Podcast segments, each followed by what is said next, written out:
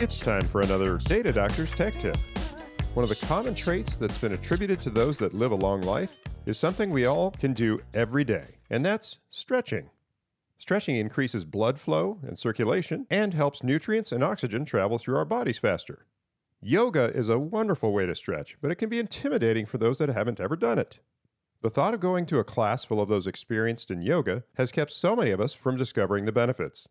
So if you'd like to learn the basics in the comfort of your own home, check out the Yoga for Beginners app from Down Dog. You can use their website on your laptop or their apps on your tablet or smartphone to view video lessons that are specifically designed for the absolute beginner. It's a really easy and private way to begin learning one of the world's oldest exercise routines that could lead to a more flexible you. If you're ready to give it a try, I've got the direct links to all their resources posted at datadoctors.com/radio. For Data Doctors, I'm Ken Colter.